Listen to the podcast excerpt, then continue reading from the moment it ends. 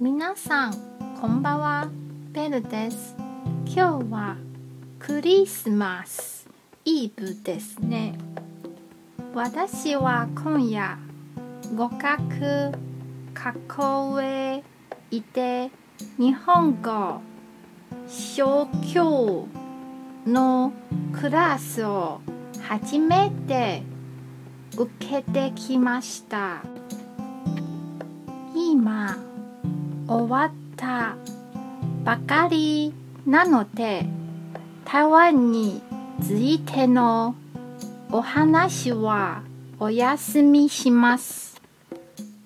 皆さん私の拙い日本語にお付き合いくださいましてどうもありがとうございますね。今日も一日お疲れ様でした。ゆっくりお休みくださいね。じゃあまたね